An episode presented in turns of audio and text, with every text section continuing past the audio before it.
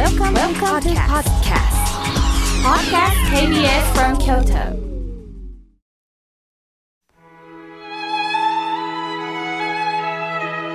改めまして、僧侶の河村明慶です。どのような朝を迎えられましたか？先ほども伝えましたが、明日から大暑。温度もどんどん上がってきますね。皆さんくれぐれも気をつけてくださいね。今でかつて集中豪雨の爪痕は九州北部の皆様には悲しみとして残っております。このことで被害に遭われた方、大切な方を失った方、どんな気持ちでおられるでしょうか？私も九州の実家には今月の3分の1はおります。皆様方からご心配のメールまたはお電話をいただきます。この気持ちだけでもとってもありがたいものです。さて、今日の法話のテーマは、これで OK と言える人生についてお話をいたします。先日は東京で仕事でした。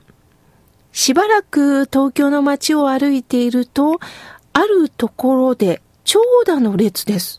しかも女性ばかりが並んでるんですね。私は誰かのコンサートかなと思ってしばらく覗いてると、看板には、占いフェスティバルと書かれています。全国から有名占い師さんが集結するとあり、まあ、占い好きの女性も全国から集まってきていたそうで、まあ、その模様が偶然なんですが、夜テレビでも紹介されていました。ああ、私が見た光景だと思いながらテレビを見てると、ある女性に密着取材をしています。占い師さんに、その女性は、夫婦の相性を見てもらってるんですね。どうして今更夫婦の相性を見てもらうのかなっていうのも不思議だったんですが、一番目の占い師さんの診断は、最悪の組み合わせと言われています。納得のできないその女性は、2番目の占い師さんにまた鑑定してもらってるんです。やはり相性は最悪と言われていました。どうしても納得いかない彼女は3番目の占い師さんに鑑定してもらってます。すると3番目の占い師さんは最高の相性とおっしゃったんです。その瞬間その女性はやったーと歓喜の声を出しています。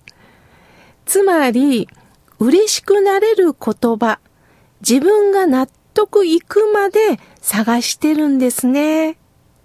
人間というのは一つの答えでそこに納得できないと次の答えを求めるんだなと思いました。ちょっと次元は違いますが、私の場合は自宅で体重計を測った時に太ってたら、ああ、うちの体重計はおかしいと文句を言います。私は岩盤浴が好きでよく行くんですが、そこで測った体重計に乗ってみました。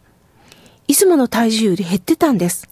すると、ここの体重計は良い体重計だと自分でね、納得します。やっぱり自分の都合に合わせようとしてるんですね。先ほどの女性も一人の鑑定を信じると思いきや、自分の物差しに合う答えを持っている。これはとても気持ちわかります。さて、人間が悩むのは何ででしょうか？それは納得できないから悩むんです。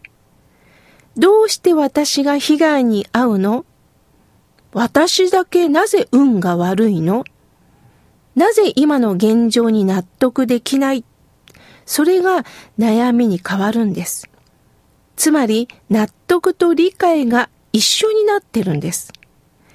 私たちの人生を頭で理解しようと思うから悩みは深くなるんです。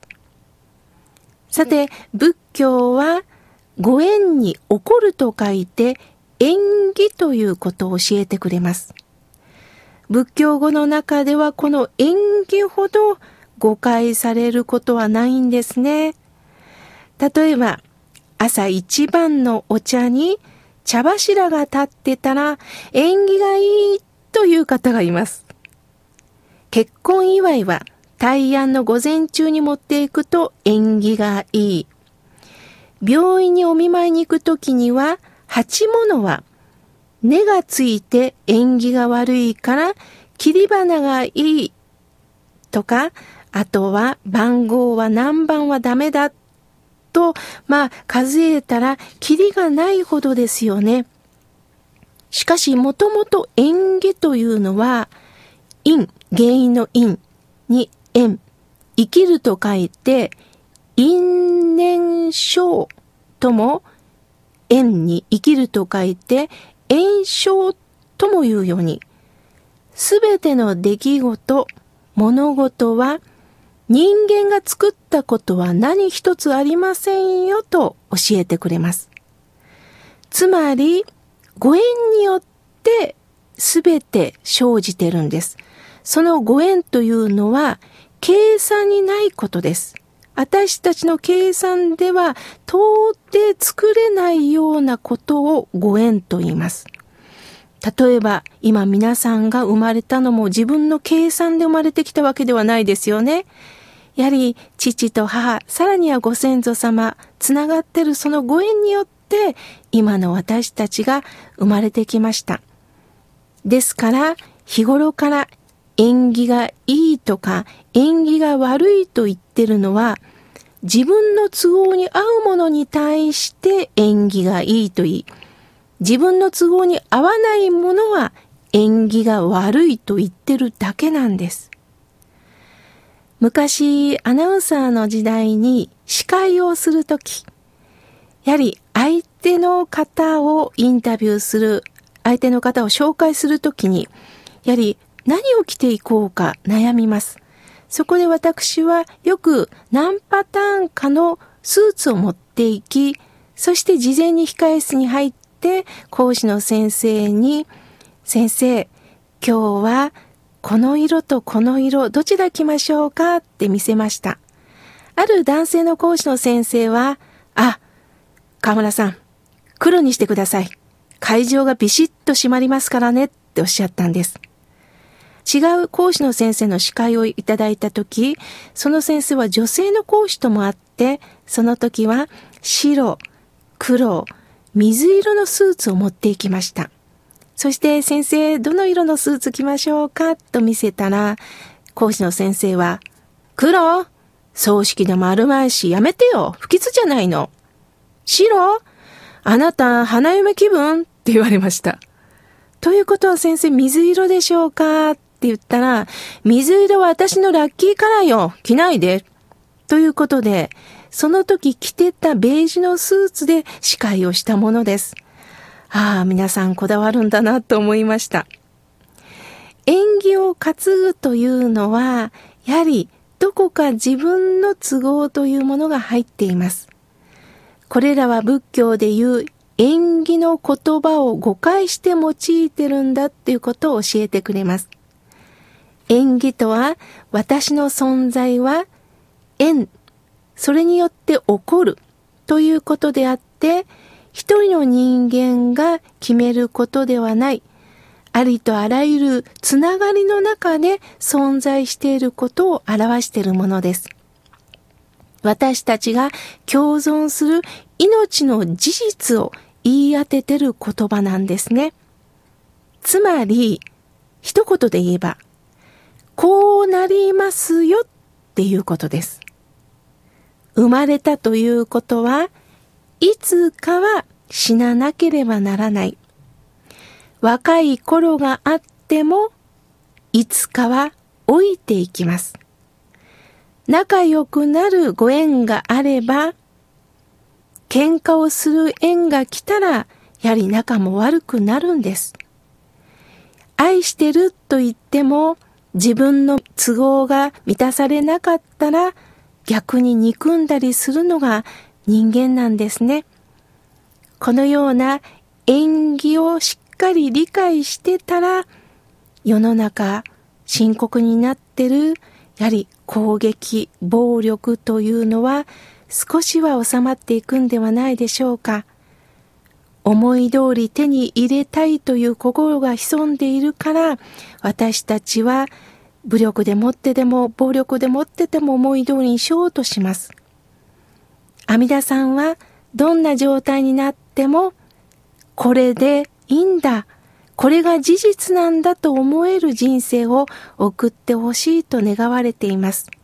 もちろん、自然災害を受けてこれでいいなんて思えません。しかし、自然にはかなわないのです。災害のない場所に行こうと思っても、また逆に事故に遭う縁が来れば会うんです。楽しいところを探したとしても、今度は友達関係の中で苦労も生まれるかもしれません。大切なのは、たとえどんなことがあっても、その状況から何を学び、知恵を出してお互いが存在し合うかということです。皆さん、受け止めると受け入れるの違いって何だと思いますか？受け止めるっていうのは、そうなんだと状況を受け止めるんです。でも私たちは自分の都合があると受け止められないんです。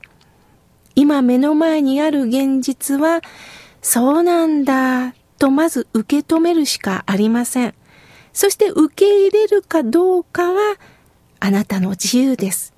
あ、そうなんだね。じゃあ私このようにするよっていうのは受け入れる。だけど、私はそれできないな、と言ってもいいんです。まずは受け止める。そこから自由に選択していく。そしてお互いの価値観を活かし合う。そんな関係が理想ですよね。今の出来事を、そうだそうだ、と、まず OK と言える人生が強くもたくましくも生きていけるきっかけとなります。